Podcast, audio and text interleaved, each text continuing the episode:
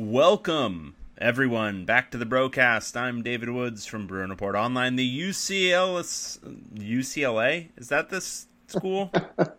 UCLA, the UCLA site on the 24/7 Sports Network, and I'm joined by Tracy Pearson, hopefully more well spoken than me. Hi, Dave. How's it going? I'm okay. How are you? You living your best life? I am. I think the best that could possibly be conceived of, given all the parameters. Yes. Oh, And you mean very- you mean here in the end times? Here Yes. in like the middle parts of the Book of Revelation? it kind of it kind of if if if you were a devout Christian and you looked at it from a really Christian basis and perspective, you could maybe make the case. I yeah. think. yeah, yeah. No, we just need like uh rain of locusts and stuff, right? Well, there were. Remember the um, Oh, the murder hornets. That's right. the, no the murder hornets and the uh, what the the cicadas are coming this year. That's right. The cicadas. Cicadas. And sorry. then um I think there were a bunch of locusts eating up East Africa as well earlier this year. yeah, cicadas every 17 years they come out of the ground. That's fun. Cool. It's cool. I would. I always wanted to see a live tweeted Book of Revelation. You know, like in the social media universe, just like people making really dumb jokes about, oh yeah, it's really raining blood out there now. Ha, ha." That is the way it would go down. yeah. Uh, Everyone to be making jokes and memes and stuff on social media. well, Tracy, even with the world in chaos, one thing that remains solid, steady, always moving forward: UCLA football recruiting. Yes. Yes. How was Uh, that for a deeply was good. sarcastic segue? That was a nice, that was a very excellent, excellent segue. You like that Uh, one? There's a lot to talk about, just not. Uh, recru- I, I think we should maybe start off just a little bit about, since we were talking about the end of days and locusts and things. Um, you brought it up about uh, Alabama. Uh-huh. The yes, you- go ahead. yeah. So um, earlier today, it was reported that uh, five Alabama players, upon returning to campus for voluntary workouts, uh, tested positive for the coronavirus.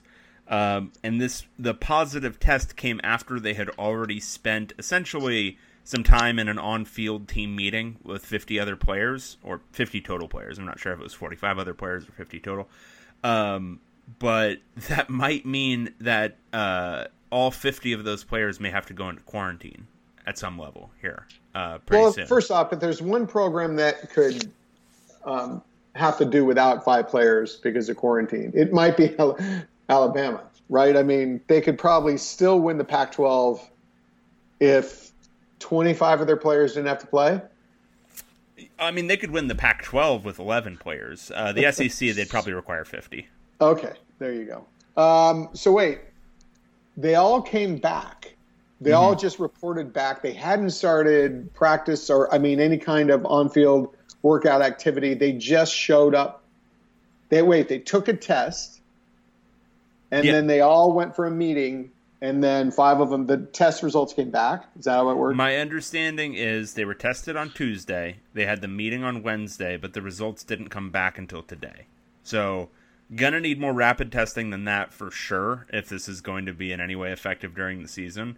But this is, I think, interesting as a test case, right? Um, what will Alabama do now? What's the procedure for dealing with this? Do you keep all 50 in quarantine for X number of days? Um, how long does it take before a test will be accurate? Um, if you did get it, um, all these different things are going to be kind of tested in real time now um, with these different schools reporting back. And they weren't the only ones. I think Iowa State had one or two positives this week. Um, a couple other schools had one or two, um, but Bama obviously being the notable name um, because it's Bama. Um, but this is going to be something that if we're already seeing that here in June, I mean, it's going to be, I mean, that's going to be an ongoing issue if if and when the season um, kind of gets into full swing. And fall camps are going to be really interesting because it's one thing to quarantine and just you know basically say ah no worries about the voluntary workouts, but what about when it gets into you know fall camp where it's real real preparation for the season and then real game prep for the last week and a half or so. Um, yeah, it'd be different. Yeah, they they hadn't even. I'm reading it now. Um, they were their phased approach was beginning um, June 8th, so they haven't even really begun activities. And so now, what do you do? You've got five of 50. Do you, you got to quarantine the 50, and now you got to test the 50 and and and trace the 50. Yeah, right? so they have to. So if they're tracking and tracing their contacts, they've got to go back and look at the first the five who actually tested positive already. Look at their families and you know see if any of them have it, but also like what other students have they interacted with, all that kind of stuff. And then if any of the fifty test positive, I'm assuming they'll test them several times over the next week or so. Because again, I'm not sure if you got it one day. I don't know if you're going to test positive the next. Um, I, I don't know if the the tests themselves require some sort of period between when you get it transmitted to you and when you actually present anything for the test. Um, so I, I don't know. I mean, it could be several days to weeks um, before they even know if those 50 have it or not. Um, do, do we think? Do we think? I mean, this is this is a good little example of just trying to get it mounted just to begin with. I mean, do we really think this is going to work? um, so I think uh, it's gonna it's gonna depend on. Um, it's not so much whether guys are getting infected or not. I think it's going to have to deal with all the key stakeholders, their appetites for this thing. Um, are they going to be able to handle um, all these disruptions first? But also, there's going to be a human cost to this. Um, at some point, if enough college athletes get it, somebody's going to get it seriously. At least one somebody, maybe several somebodies. I mean, a one in whatever 400 500 chance of getting it seriously at that age or or dying at that age i think it's more likely um, that still presents as very likely that it happens over the broad scope of college football um, couldn't couldn't I thought of this this week, and I know it's stupid and ridiculous, but couldn't we have a version of like Madden college football where they build this really fast and every player can controls his own his own player, and he's downloaded with all his own talents and the whole thing, and no, and then I, we I think we all play it virtually. movies. I think there are several movies um, about very very similar things. Right. Beginning with Surf Ninjas, I want to say, where they Oh, yeah. download a video game and then they are the ninjas in the video game. AFI top hundred movie of all time. Beautiful movie, love it. that was one of my uh, one of my go tos when I was six. Um, so I guess, um, yeah, I guess I'm skeptical. Um, I, I I think there's going to be a lot of people who really gung ho about it for a long time, and then a couple like uh, this. I, hopefully, is not going to be serious. Hopefully, five kids have it; they barely even knew they had it, and then nobody else gets it seriously from Alabama. But just playing the percentages, playing the odds, a hundred ish guys on each team times what a 130 FBS teams times X number of FCS teams. I mean, go down the list. The percentages aren't great if it's going to get transmitted. You know, if already five guys on Alabama have it and they transmitted it to X number of their 50 compatriots and play it out over the course of the next three or four months of, of voluntary workouts. I almost call them involuntary workouts because that's truly what they are. Um, and then into fall camp, you're going to have pretty high transmission, I would imagine, among these teams. And then where do you go from there? Um, I, th- I think the only way to do it seriously, I mean, we might we might get some kind of college football season, but you just got to send every single team into Arizona, just like what they were going to do with with baseball. I just don't And- think you can do that. I don't think you can do that at the college level. I think there would be. No, so no, I know you can't, Yeah. but I'm saying that's the only way you could do it. yeah, that's what I'm. That's the thing is like I don't. I don't think there's another way. I think you could almost pull that for. No, you couldn't. I, I don't think there's a single college sport you could pull it for. I was gonna say basketball, but even then, no, it doesn't make sense. Um, it's just it's gonna be, it's gonna be weird if it takes place, and the fact that this is already, it's already seeming like a a a real tough issue to crack here in early June. Like, I don't know how you're going to have the voluntary workouts you need. And then say this exact same situation presents itself in July when people are starting their, you know, fall camps. How are you going to have a fall camp if say 50 guys have to be quarantined for 2 weeks? Well, here are a few other things too, I think. Um, whether there's going to be any kind of corruption or or cover up about reporting because there are there are certain if Bama didn't cheat on this one well no initially and how do you know it could be it could be 20 of them yeah but five sounds like a lot to me maybe they just said let's just go with five that's low that sounds manageable and then on top of it here's the other thing too uh, they're young men. They're in their 20s. They're healthy. They probably were asymptomatic. I think there's possibly going to be an opinion that, hey, they have it, but they're all going to play. What, there's so little chance. It's like playing with the flu. There's such little chance of, of a college football player dying from it until a college football player dies from it. Yeah, and that's the thing is, I mean, I I've known players with asthma who just manage it really really well, but they have asthma, um, you know, or ones that have heart. Con- How many times just at UCLA alone has there been a guy who they find out through some physical like one or two years in, oh, he's got an undiagnosed heart condition, right? Um, that kind of and stuff then, happens all the time. And then when one player, and I hate this sounds this sounds bleak, but then when one player probably possibly dies from it, then I mean, we're getting into really like bizarre, like movie kind of premises. Then, yeah. then, then everyone else starts saying, "Well, look across the country. There have been a couple of deaths in all of, in all of Division One, Two, Three college football this year. So what's the difference? I mean, I can just hear, I can hear it of people who want to play this season so badly. Yeah. And I'm not I'm not saying I'm not for or against. I'm not coming down on either side. I'm just saying what you could anticipate happening.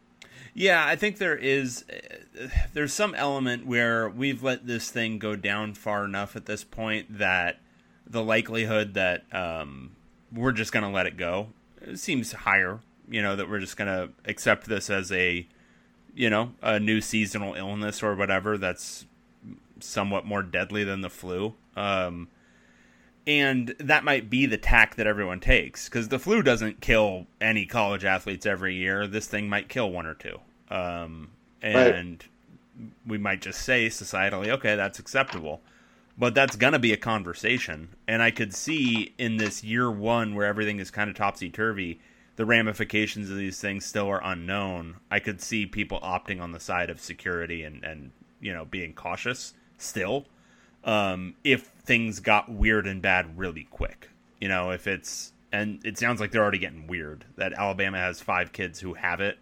Um, so it's going to be something to monitor. This is the kind of thing we were talking about when we spoke last, where it's just we don't, you just don't know how they're going to manage it once, you know, the poop hits the fan, so to speak. Um, so between the years 2000 and 2016, 33 NCAA football players died.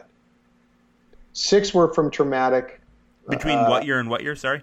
2000 and 2016. Okay, in 16 years, 33 died. So two two a year. Got it.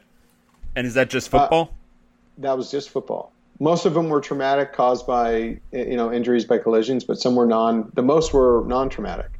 Um, the results of like exercise or uh, uh, accompanying condition. yeah. Well, and that's another thing is like, so say, I don't know. So look at Bama's testing pattern because so if that was, if that's going to be typical where the tests don't come back quickly, it takes one or two days, then if you test guys on Tuesday and you work them out on Wednesday and you work them out hard, like as happens in fall camp. Uh, you know, you, you, see where I'm going with that. Like if you're working out yeah. guys with respiratory issues hard, or ones who have underlying lung conditions that maybe they're asymptomatic, but there is still a respiratory issue that they're maybe not paying attention to. It's just it's an increase of risk, and uh, again, we might just accept it as this is acceptable, and we're just going to live with it, and going forward we will. But this first year, it might just get weird um, and I could see a lot of a lot of organizations going for the risk management angle. You know, it was really interesting since we're kind of, you know, going deeply into COVID nineteen. Um, yesterday, there was some semi uh, semi big headline that got buried amid uh, amid all the um, social unrest. Was Dr. Fauci came out and said he's expecting hundred million vaccines by November and then another 200 million by January. Not saying that they would actually work, mind you, but he, I mean, I trust, I trust Tony. You know, I kind of do. So the fact that it was kind of a hopeful little thing he said yesterday was was pretty encouraging. Um, but I just wanted to throw that in because I think a lot of people miss that.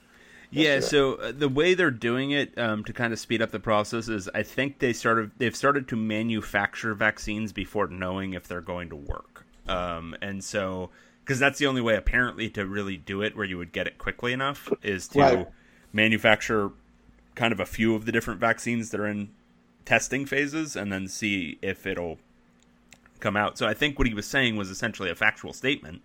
We yeah. will have a bunch of these vaccines we still don't know if they're going to be safe and reliable. I um, think he elaborated that he because it's an unprecedented move on the for the health industry to do this. I mean, there's something like upwards of 120 vaccines somewhere in a testing testing phase. So he was being hopeful that while he's not sure one would work, he he kind of alluded to the fact that the fact uh, that there was so many going through a uh, testing phase that one would. Yeah. So, yeah, and that's the hope. Um, he's, he, uh, yeah, and the question is whether it's going to be, is it going to be like our flu vaccine, or is it going to be like a polio vaccine? You know, is it going to be right. something that makes it so you don't get this, or is it going to be something that reduces your chances of getting it? Right. Um, and that'll be another thing that's a factor in this whole conversation. Um, and that's even if you know if you know people can start getting it in November, which still seems kind of far out there to me, but um, certainly more hopeful than it was. And then just the proliferation of spreading it because of all the social unrest. I mean, there are a lot of people out there in the streets who are protesting that are not practicing social distancing or wearing masks. There's actually quite a few that are wearing masks, which is a little bit encouraging, but they're just right on top of each other. Can I tell you a thing that contributes to respiratory issues, Tracy? Respiratory issues, or I mean, uh, of contamination and spreading of COVID. Yeah, can I can I can I tell you one thing that doesn't help with any of that? Uh, tear gassing people. Yeah, yeah. Or yelling, or yelling. Yelling is as bad as sneezing or coughing. Is it as bad as tear gassing people? You know, yelling is. um, yeah, yeah, so that's uh, it's all this stuff is going to be interesting, and frankly, college athletes, a lot of them young, a lot of those dudes are in protest right now. Like a lot of yeah. them are doing that um, because that's the the key demo in all this stuff is being young. Um, basically, anytime there's social unrest, it's being young. Um, and in this particular instance, being black, which um, with college basketball and college football, that's you know it's majority black sports. Um, I would have to imagine a lot of these kids are participating in these protests. So, right. yeah, I mean, I think the transmission is going to be probably higher among those groups for a lot of demo reasons, first of all, but also um, the simple fact they might be participating in more group activities right now.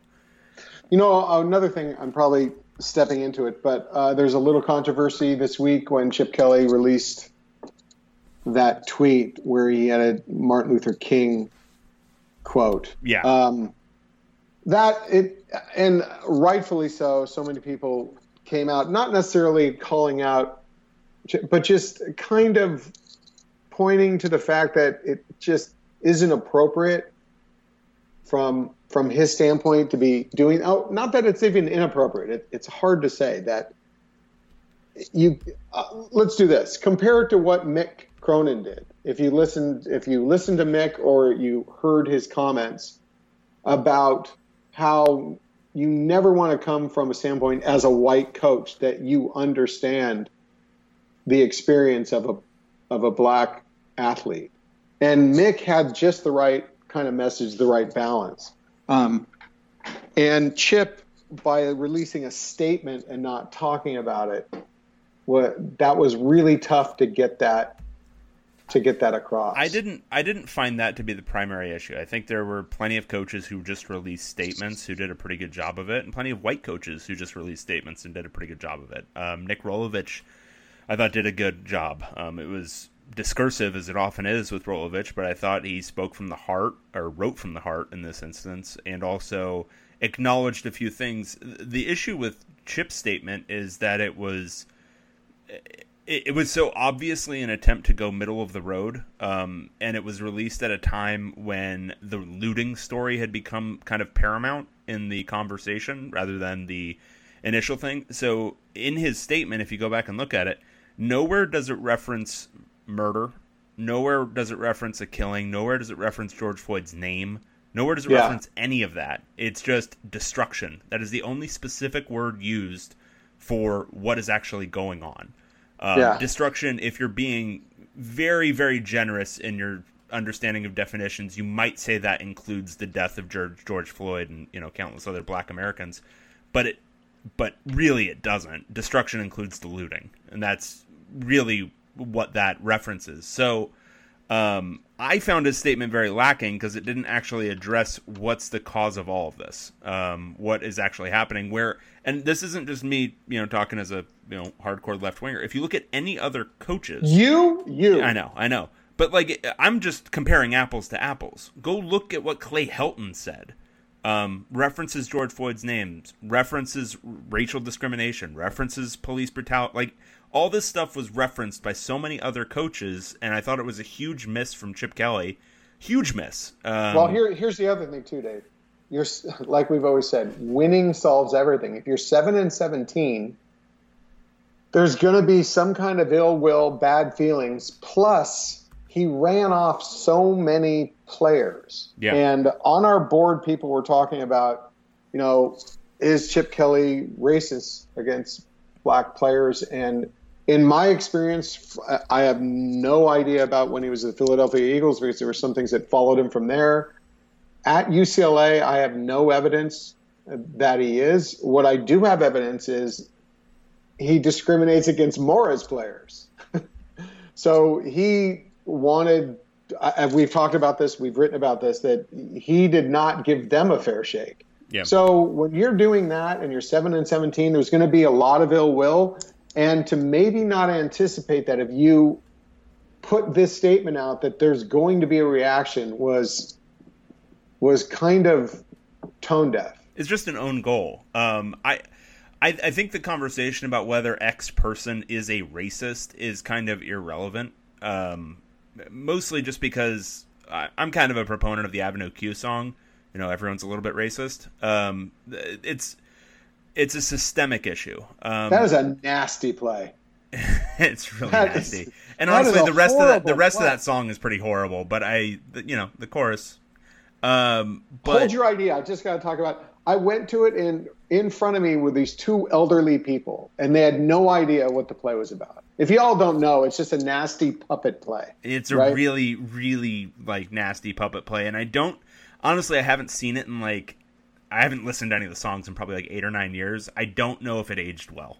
No, and the puppets are doing it on stage, and there's all these references and these two elderly people in front of us who can't hear very well. And the husband turned to the wife and said, what did she say? And the wife just said, she said really loud. yeah. yeah. And you just, you had to watch puppets copulate on stage. It's not, it's not great. You're not, it's not entertainment it. for me. No. Um, okay. But anyway, the, the Chip Kelly thing, whether he's racist or not, like, I don't, I don't know. And it's not worth it to get into that conversation. What he said first to make it newsworthy, because I think some people are questioning why Bolch wrote a story about it for one um, like from the angle of the players. Um, former players, several of whom, um, really didn't like the statement and made allusions not to him being a racist, but kind of not acknowledging their plight. I think would right. be the best way to describe it.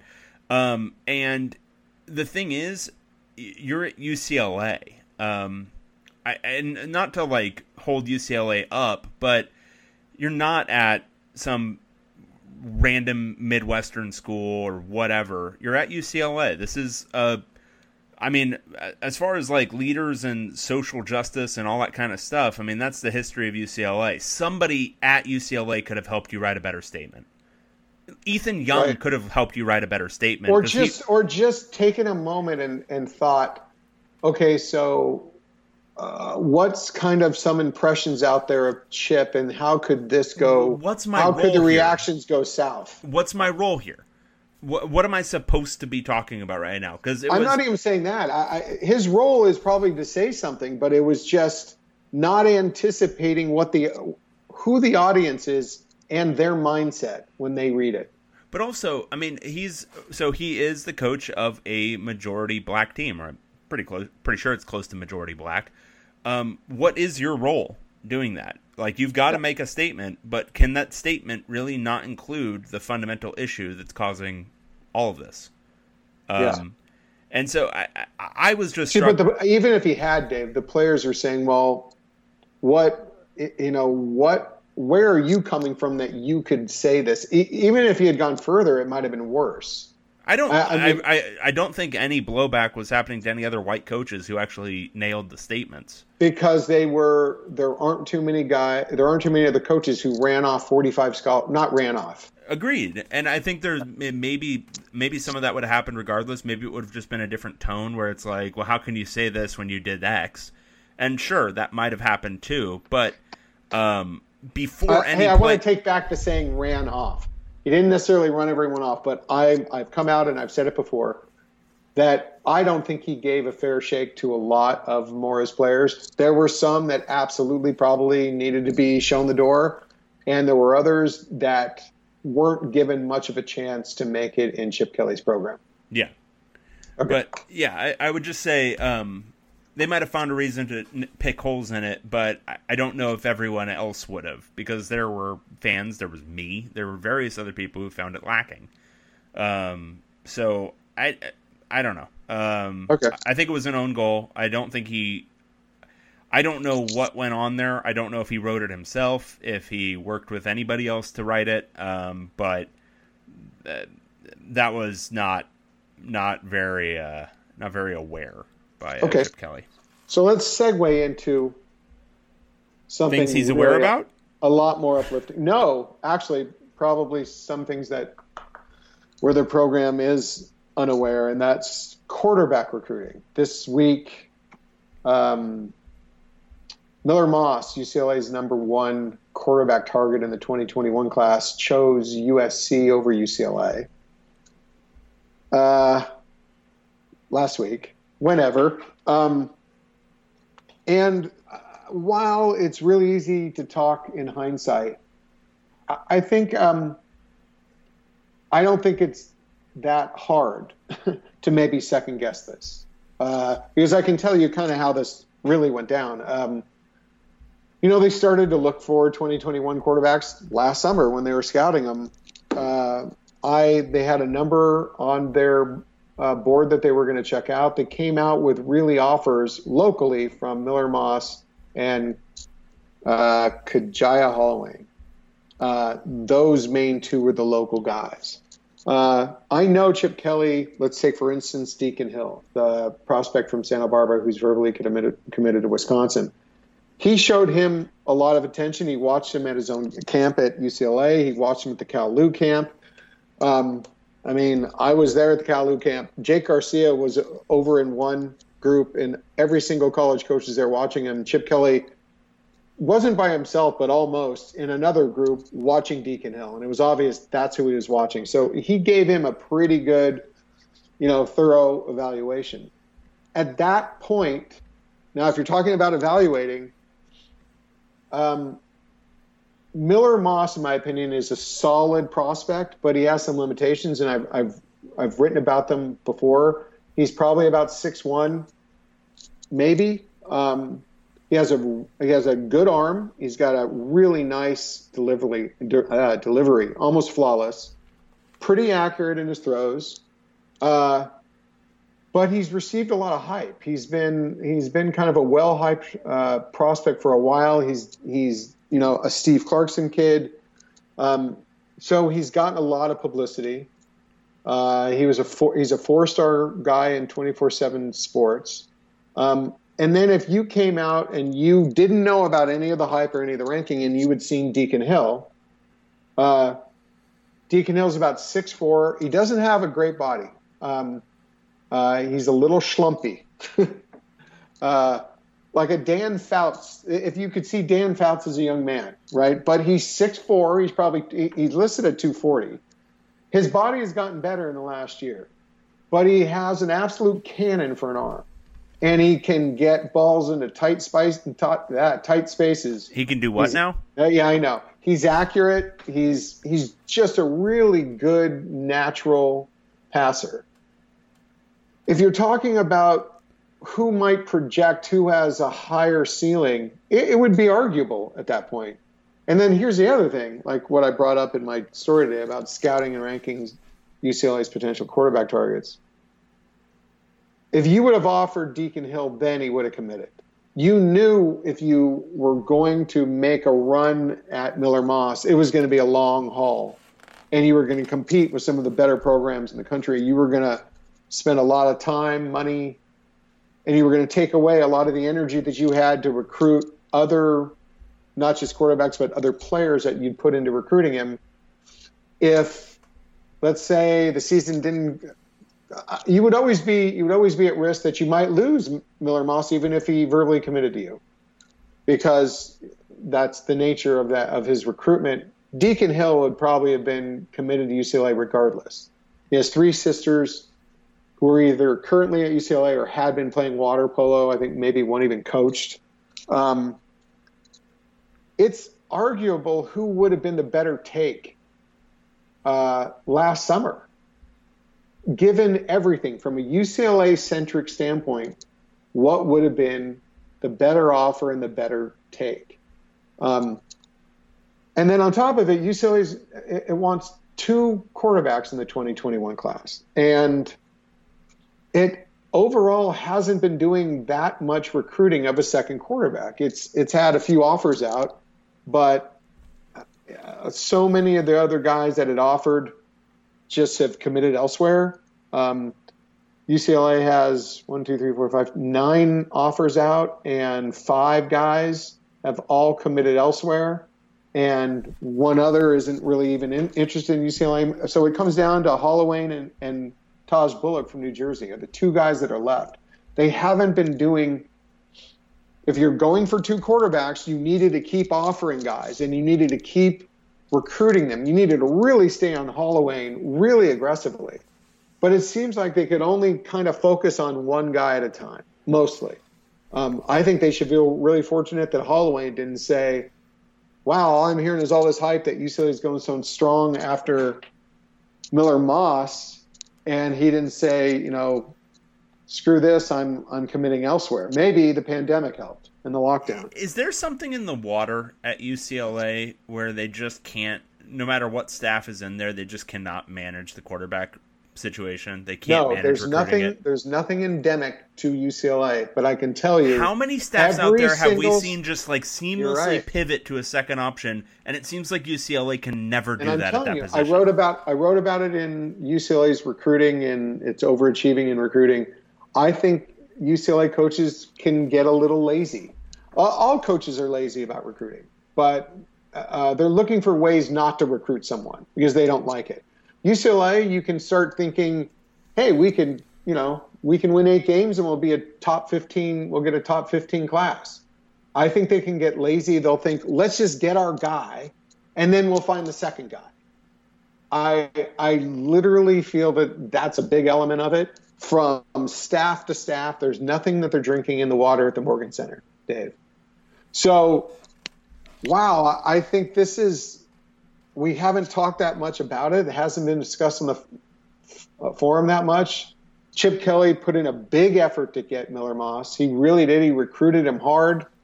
um, but he failed. He, he he didn't get him, and right now, having not uh, not brought in, uh, missing last year when they needed two quarterbacks and they brought in one, bringing in Chase Griffin in 2019 when they wanted two and they only brought him in, quarterback that doesn't look like he's going to be able to play at UCLA's level. How many coaches have we said this about, Dave? You could trace it back their ultimate demise to their quarterback recruiting because it's I think it's a real it's a real miss they miscalculated and they kind of really they they blew it here. And for one, it's just kind of not even going after a, enough quarterbacks who would be able to play the position, and then the position being so hard to find a guy who would be able to do it. It's there's a lot of things there's a lot of things that are not right, I think, with quarterback recruiting, and you'd have to want to see them offer some guys pretty quickly here and go all in on recruiting a number of guys aggressively. That would be nice. Yeah. Yeah. Um like uh, this is this is kind of the thing that I they after they missed on Miller Moss, they kind of pivoted to Taj Bullock, the quarterback from New Jersey, who's a four-star, who I personally think is a little bit overrated. And I know a lot of people who have seen him multiple times, and they absolutely, I'm being mild compared to what they say. He's 6'3, 220. He's a big kid. He looks looks kind of older, physically developed, strong, but doesn't throw a great ball. He's a dual he's a dual threat guy who likes to run, isn't doesn't have a great natural throwing motion, and I don't think that's a good fit. I don't know about you, Tracy, but I want to go. I want to go three thousand miles across the country to get that. Wow. Imagine if, too, that's another element I brought up in this. How many times have we seen an out of state player who commits to UCLA who doesn't win the spot or something happens and he goes and he, you know, bounces and back? And that's just player. Quarterback player. quarterback is the position where that's accepted. Like that's the expected result. Um, when you occasionally get a guy who's just willing to back up, that's great. Um, but the likelihood of that also being the kid from New Jersey seems extremely slim. Yeah. Now, if they offer Deacon Hill and they can flip him from Wisconsin, I mean, you know, we've heard that there could be a chance of that. I, I don't. It might be people who are kind of close to the recruiting world that are just speculating at this point. And they could bring in Holloway and they get a two man class like that. That would be that would ultimately be very impressive. You'd have a guy who's got a big accurate arm. I think he could execute the position that Kelly how he wants it to execute. Then you got an upside guy like Holloway, who those two guys have the strongest arms in the West. You would be getting the two guys with the strongest arms, and Holloway is a dual threat who can run while he has the strongest arm. That would be a complete win if you could get both of those guys. So he, there's, he also there's has a chance. The, he also has a tremendous last name because every time I hear it, I want to say, no, no, that should be Holloway, but it's Halloween. Yeah, that is so good. Name. All the way around, it's a great name. Yeah. So, wow, De- Deacon I, Hill is not like that's no joke either. Like that's a really good name too. Well, and his name actually, which we should say, is because he is uh, part Polynesian. So oh. it's Deacon Pea Hill. P E apostrophe A Hill. We okay. just don't have it that way. We don't have it that way in the 24 uh, 7 database for whatever reason. So Can we when go I, inside baseball for a second? Why do apostrophes not really work on the 24 7 database? Um, so you're, you're asking me that? Yeah. Yeah, yeah. It is one of my biggest daily frustrations. Yeah. yeah. Easily. Just not that. There's uh, uh, J Max Jacobson. Yeah. Yeah, no, two names, that's not going to work for you either. yeah. I nothing against J Max personally at all. But Actually, you'd like it. An, you'd like it if he would just combine those first two. He could just be J Max. I would. I would pay him money. Yeah. Especially if he becomes a really good player at UCLA, and I have to type that a lot, and it's not going to find it on its own. Uh, I'm taking everyone so far inside baseball. I'm like I'm talking about dynamics in our CMS. Everyone, like Yes. literally our content management system. What's there? You go. I was going to say, what's a CMS, Dave? Yeah, no, I'm I'm, Um, giving, I'm giving it to the people straight right now. I'm giving them the uncut. Kaimi Fairbairn. No, uh, um, That was a bad uh, one. That was a real bad one. And Yeah. and if you if anybody if any eagle eyed people out there like why sometimes we just give up and we start typing the names that are like abbreviations as like KJ Costello. We don't put the K dot J dot. It's because it won't pick it up. My That's- class, my one of my most favorite things was that it has become so it has become so common uh, that everyone who's doing these who's doing reporting, they are all of the they have the common experience that it's their CMSs are not picking up those periods. It's getting to the point where I've actually heard reporters turn to a kid and say, "Hey, you don't mind if I just, you know, is your name KJ with periods or KJ? Is it like KJ and without the periods?" And every kid I've heard, I've heard this like three times, and the kid will go, "Oh, it's, cool, man. Either way." So that gives them the green light to where they don't have to type the periods and they don't run into that problem. So, So we are changing young men's we're changing their names. Yeah. their names, not No, their we're- lives. We're, we're, like a very very low key Ellis Island right here. Yeah, there was. Uh, I remember someone asked JJ Molson that. A media member asked him, "Is it JJ with periods, or is?" And JJ said, "Either way." Yeah, and you know what? We picked away. We picked away. Um. Okay. Well, that was fun. That was a fun little digression. And actually, I just looked him up in on UCLA's roster. It's JJ without periods. So there you go. We've changed the game here at twenty four seven Sports um, because Xavier our- Su'a-Filo. Oh my gosh. that was a tough one. That was a tough Hyphen, tough, hyphen. tough, tough pill to swallow. Yeah, a double whammy. Xavier, you're killing me. Okay. okay, sorry, we- we've got some trauma, if, if you can't tell. Um, okay, so that's quarterback recruiting. What People love to hear behind the scenes, Dave. Don't They're so much Yeah, into the sure. drama. I'm of sure. It. They are. I love that one guy last week who was like, "Could these guys just like not? Could they just shut up?" That was basically his review of our podcast from last week on the board. Are That was you great. ours Yeah. or? Oh, I thought you meant the POC. I thought you get that. No, more. well, that's usually the one where they tell us to shut up. This one, Oh. yeah, no, it was great. Where did someone tell us to shut up? I didn't see it. on it. our very own message board, Tracy. what did they say, Dave? I didn't notice. I honestly can't remember. I so now, because I'm saying way. this, we're going to get a bunch of people to say "shut up." Yeah, pretty much. Um, okay, we talked football recruiting. What was the other thing we were going to talk about, Tracy? Basketball Um, recruiting. A lot of different things. Um, well, first off, I mean, just to finish off football recruiting, uh, there are a couple of booms hanging out there, right? A boom hanging. It's it's a it's, It's, a, a hanging hanging boom. it's a hanging boom. It's like a it's like a hanging chad. hmm Um, UCLA is seven and seventeen. You would say you can say safely. I think both people people on both sides of the fence would say, you know, UCLA hasn't really recruited that well under Chip Kelly. But I wrote that story about how UCLA overachieves in recruiting given its uh, performance on the field. If you count those booms, UCLA will be ahead of Washington with the same amount of players in its recruiting class. Will be ranked higher. And this is this is a program that doesn't care about stars. So wow. UCLA, don't you just want to see I mean, I could say it one day before I die, but Dave, I think it's realistic for you to say it too that UCLA actually like you want to see what UCLA recruiting would be like with a consistently winning program. Like I don't care about the recruiting.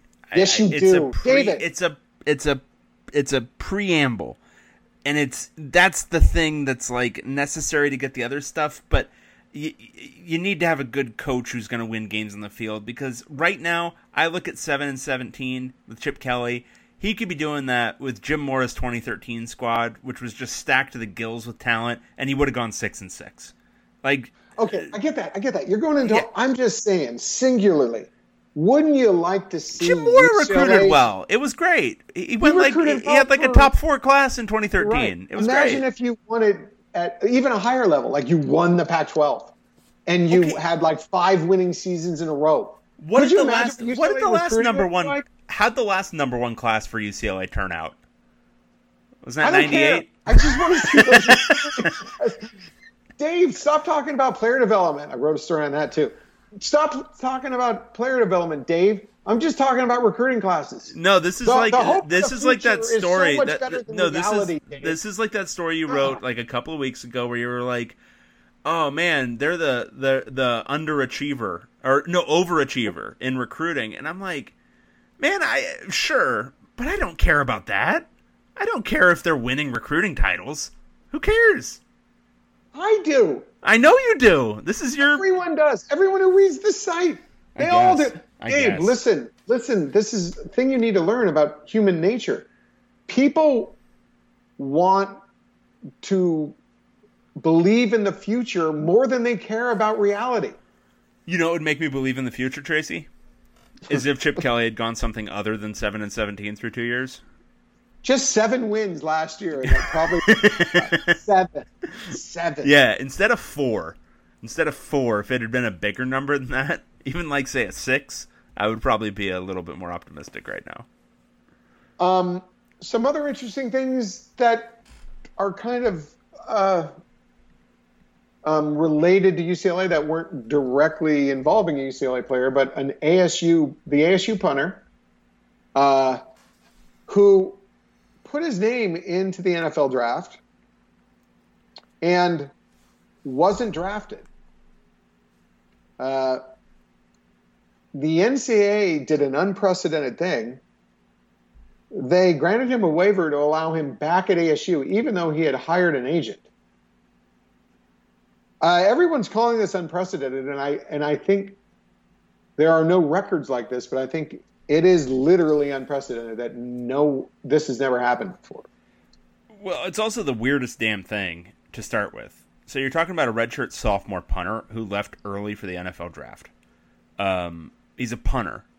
Like punters typically aren't drafted, let alone Specialists are crazy, Dave. they're nuts. Um, so he leaves early to go to the NFL draft, doesn't get drafted, um, and then he tries to come back to school, and then because of the like, and he hired an agent. Like the whole thing went went full kit and caboodle, and then because of the pandemic, is allowed to return to school. Now, I think that's cool. I think they should allow that for everybody, and I think it should be even in years where there isn't a pandemic. Because what are we really like?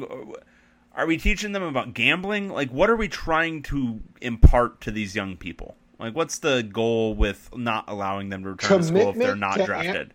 commitment to amateurism and working to make a billion dollar industry a lot of money for not being paid. it's insane. Um, so those kids should always be allowed to return to school, and it should be fine and whatever. Um, so I think it's good, um, and I hope that this will hopefully have other people testing that uh, particular mechanism uh, going forward. That's the thing. It would be hard to test. You wouldn't want to really test it. This was a random shot that he took and he got it, but you wouldn't want to base any decisions on this. Like, I, I mean, right now it might Well, what's the that. case? Might- What, what's the case he's making? That I didn't have enough individual workouts to make a team? I have, you know what? No one has specifics on it. They just know that it's pandemic related. Yeah, well, okay, so, uh, but for the NCAA, what's the threshold at which they would deny it? Um, is it missing one workout? Is it missing three workouts? Is it missing these number of interviews? Like, what's the what's the You know, guidepost I- they're using? I don't know, but I've heard from some people who kind of know these things that had said if you put in a waiver for anything right now, like let's say Johnny Juzang, and you say you're doing something because of the this pandemic, Johnny Juzang, I think a big part of his waiver was that he wanted to re- return home to play closer to home because of the coronavirus. I think if you say I want to I missed out on something or this I did not benefit from the natural benefit in any other time uh, that I could have, but I, I missed out on it because of the pandemic. You'll have a chance to be granted whatever waiver you might you might want at this point. You can't say though, you know, you're a player, you're a you're a player from Canada, and you go to you play at Florida, and you say you transfer to UCLA and you want a waiver to be immediately eligible because he's from Ontario, Nembhard, Andrew Nembhard. I don't think Ontario is that much closer to Los Angeles. so he wouldn't be able to go for that. But it does bring up some maybe interesting uh, scenarios when it comes to college basketball players who put their name into the NBA draft.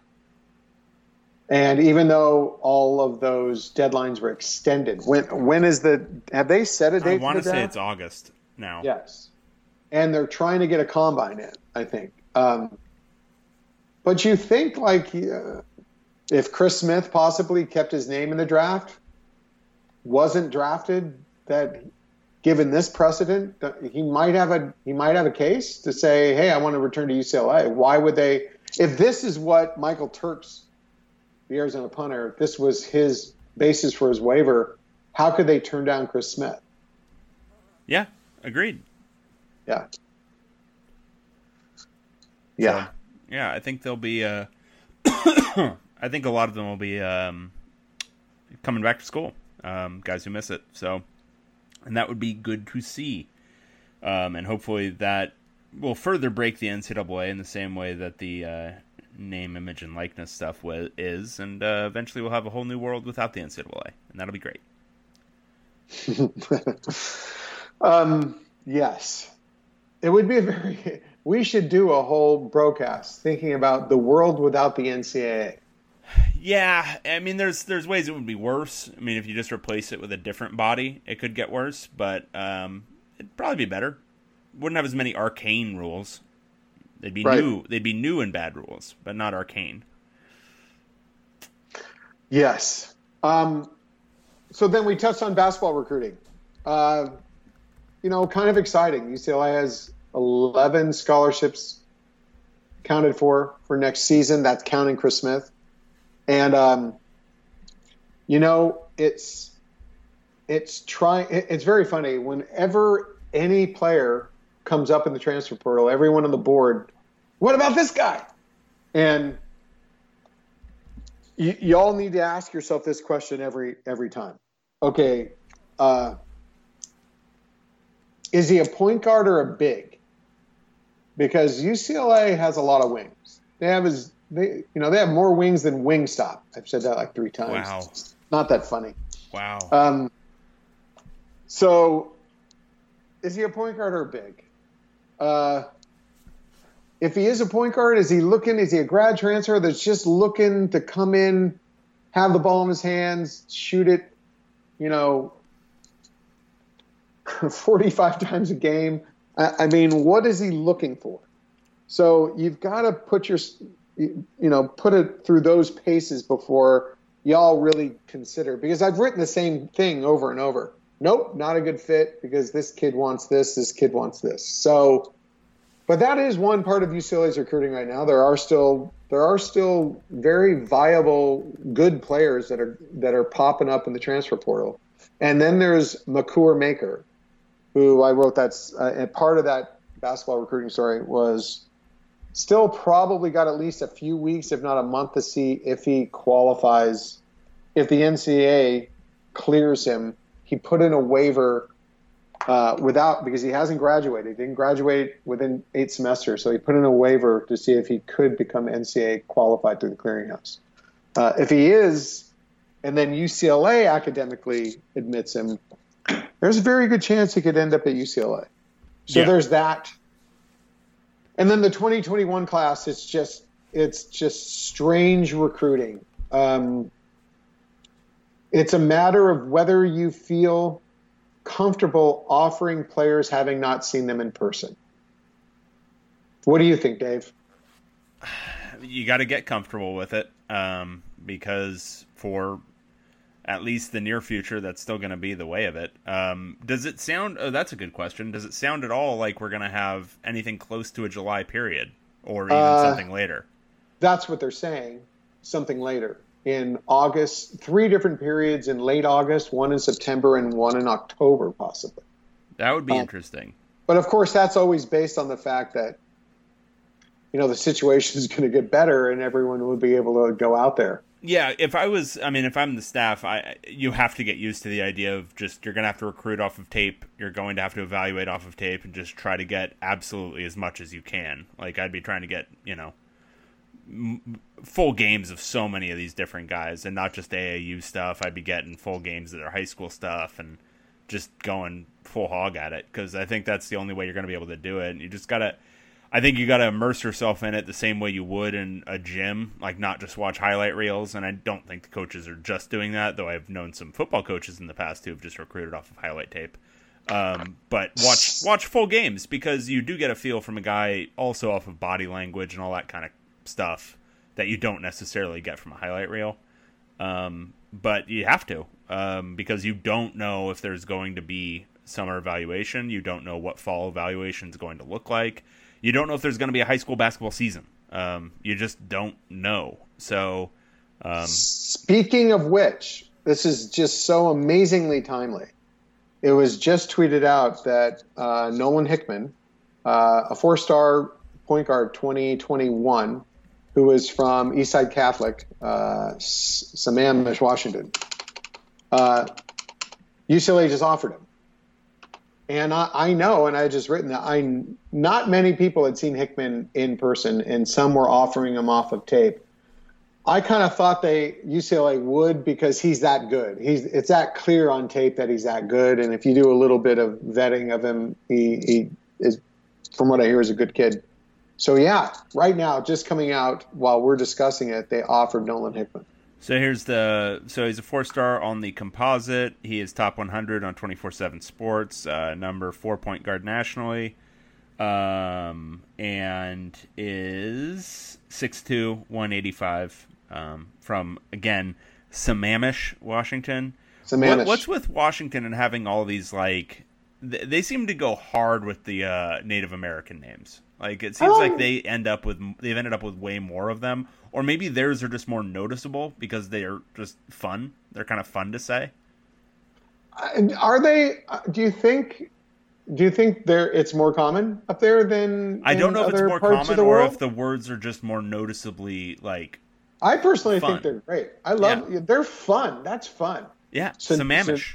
So, Sammamish. It's great. So, you know, the other one that's really good is, is all the is around Wisconsin, the lakes at, in Wisconsin. Oh, those are really good. I like all the ones that end with Utka too. You Utka, know? Utka, yeah.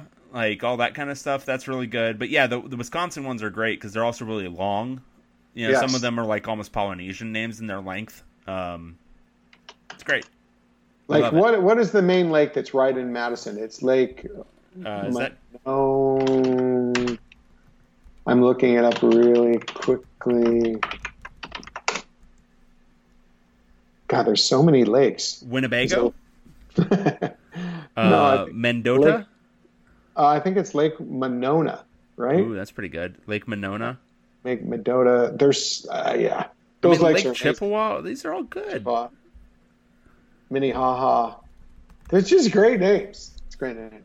That's great. We love it. Um, yeah, so Nolan Hickman. Um, interesting. uh, obviously, Washington is gonna has been all over him. He had offers from Kansas, Oklahoma, Arizona. Uh, let's end on a little thing because I know you love talking about uh, Sean Miller. What? Because from a fan standpoint, you have to be just wondering, and throw in USC basketball too. What is their pitch to a recruit? Oh, um, here is a suitcase. so wait, there's a couple of things. First, their pitch is it's all just BS. It's not true. Never nothing's ever going to happen. Everything's fine. That's what they're telling all recruits. So, I mean, if you just keep repeating that and telling them that, you know, there's a pretty good bet that a recruit is never really what would he have to do to follow up to dispel that to find out that there is something to it go on the internet and read a lot but i don't know if they're necessarily going to do their own vetting about the arizona program right Probably but not. let's let's just think i'll let you say it dave do you think sean miller cheated uh, do I think that Arizona has paid money to players to play basketball there, or Yes. to people around them? Yes, of course. Okay, so do are they still? Uh, probably. Okay. I, I mean, but like again, uh, uh, all cards on the table for me. Uh, I think everybody is more or less. Um, Okay, and I, but there's and I think it's and. I think it's a good thing. But yeah, I think Arizona is probably one of the more prevalent ones. Certainly, um, you know, I think you could name some other names that are also probably pretty, you know, on the uh, on the generous side. We'll say, you know, I think Sean Miller. I know he, he's a competitive guy. He's a competitive coach. He wants to win coaching basketball, but I think he could. Think he could make a lot of money with a book and selling movie rights, because man can sell. I would love. I think so many people are really interested in what goes on behind the scenes and what has gone on behind the scenes, and currently, like right now, with Sean Miller at Arizona. Yeah, yeah. He also seems like he's coming a little bit loose um, at the screws. That's part bit. of the element of his character in the movie. Yeah. like just there's yeah, there's some real, real things Who, going on who plays Sean Miller? Hmm. Kind of weird bug eyes. Um, let me see. Let me see if inspiration strikes me when I look at a picture of him right now. It would have been Sean Penn, like what, ten years ago, maybe. Yeah, just not a fat enough face. Um, It's kind of hard. There's no one that really nails it. I, got to think, think you, about I that. think you'd end up with like um you know what it would be? It would be like a a Joaquin Phoenix going very very very like um method. I can't get the Joker out of my mind now with Joaquin. I think that's what it would be. He'd he'd gain he'd gain a little bit of weight and he would get like kind of those demented smiles that Sean Miller gets going. That's who I'm envisioning right now. I'm looking at a picture of him just kind of smiling at a press conference, and it looks like the uh, the the sweet smile of Joaquin Phoenix hiding some madness behind his Okay. eyes. Okay. okay. I, I think I don't know if he necessarily does it well physically, but I think as an actor he could, he could do it. Yeah. I think he'd nail the part. I Nail think he'd nail the part. It could be like a really interesting like Aronofsky film, you know, about the addiction of winning. I, there oh there's so much there I think and I think we're interested in it and we only know the surface. But think about There's- the tragedy. Think about the tragedy of Sean Miller, right? Just Yeah. so addicted to winning, so addicted to it that you're, you know, uh, we're not going to say cheating. We're not going to say that. That's not a word that I'm interested in using right here. But let's say you're just bending some rules, right? So addicted to it, and you never make a Final Four. Like what a tragedy, right? yeah. Poor guy. Matt Damon, like a really a really kind of intense manic Matt Damon. You know, I could see Matt Damon doing that. He'd have to dye his hair. Um, I think Matt Damon. I think Matt Damon would pull that off. Matt Damon could pull it off. Um, you know, uh, Hanks 15 years ago. Hanks, 15 years ago. Yeah, Hanks but 15 years ago as like a dramatic role that he's willing to do would be interesting. yeah, yeah. Okay, I'm going with Matt Damon. Yeah, Matt Damon's good. I like it. Gary Oldman would be great. Gary Oldman would be. He'd lend some different. So I'm looking at a, so I'm looking at a picture of Sean Miller right now screaming, and I'm Yeah. imagining the Gary Oldman um, scream in The Professional, where he's screaming "Everyone," and it looks like what I'm looking at right now of Sean See? Miller. There you go. Yeah, Gary just Oldman's fully one of those actors that just is a complete chameleon. And the weird thing about Gary Oldman is I think he's been 40 for um like 75 years. Yeah, yeah. He's he's an amazing actor. One of my favorite movies. Well, I'm a big Winston Churchill guy. So wow, that movie uh, was one of my favorites the last couple of years, and he was he was phenomenal as Churchill. Yeah, he was good. Mumbly. Yeah. Uh, okay, All right. I guess that's I guess that's it. Maybe Russell Crowe. Russell Crowe could pull it off. I think he could. I think he could. Yeah, you uh, need somebody with some some menace to them.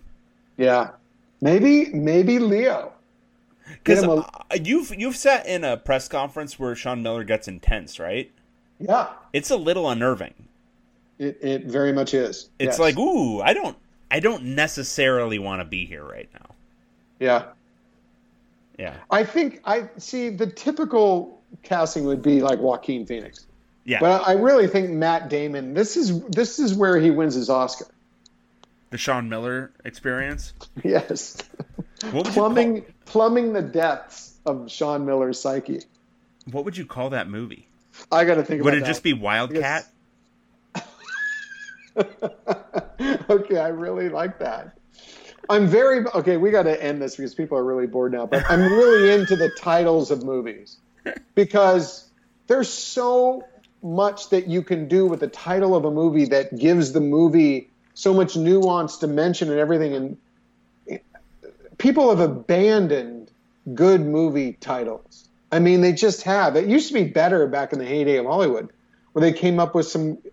If you look at the names of movies back in the 20s and 30s, they were excellent. Now they're just horrible. Some of the worst, like one name movies that just are, are horrible. So yeah, give me a chance. But Wildcat, kind of kind of don't know what it's about as much. But let me think about that. That's good. We'll do that next week. Okay, good, good, good. All right. Well, if that's all, I think that's all. Uh, hope you guys are all staying safe out there. Uh, for Tracy Pierson, I'm David Woods. Bruin Report Online, UCLA site on the 24 7 Sports Network. And we'll talk to you again next time. Stay safe, everyone.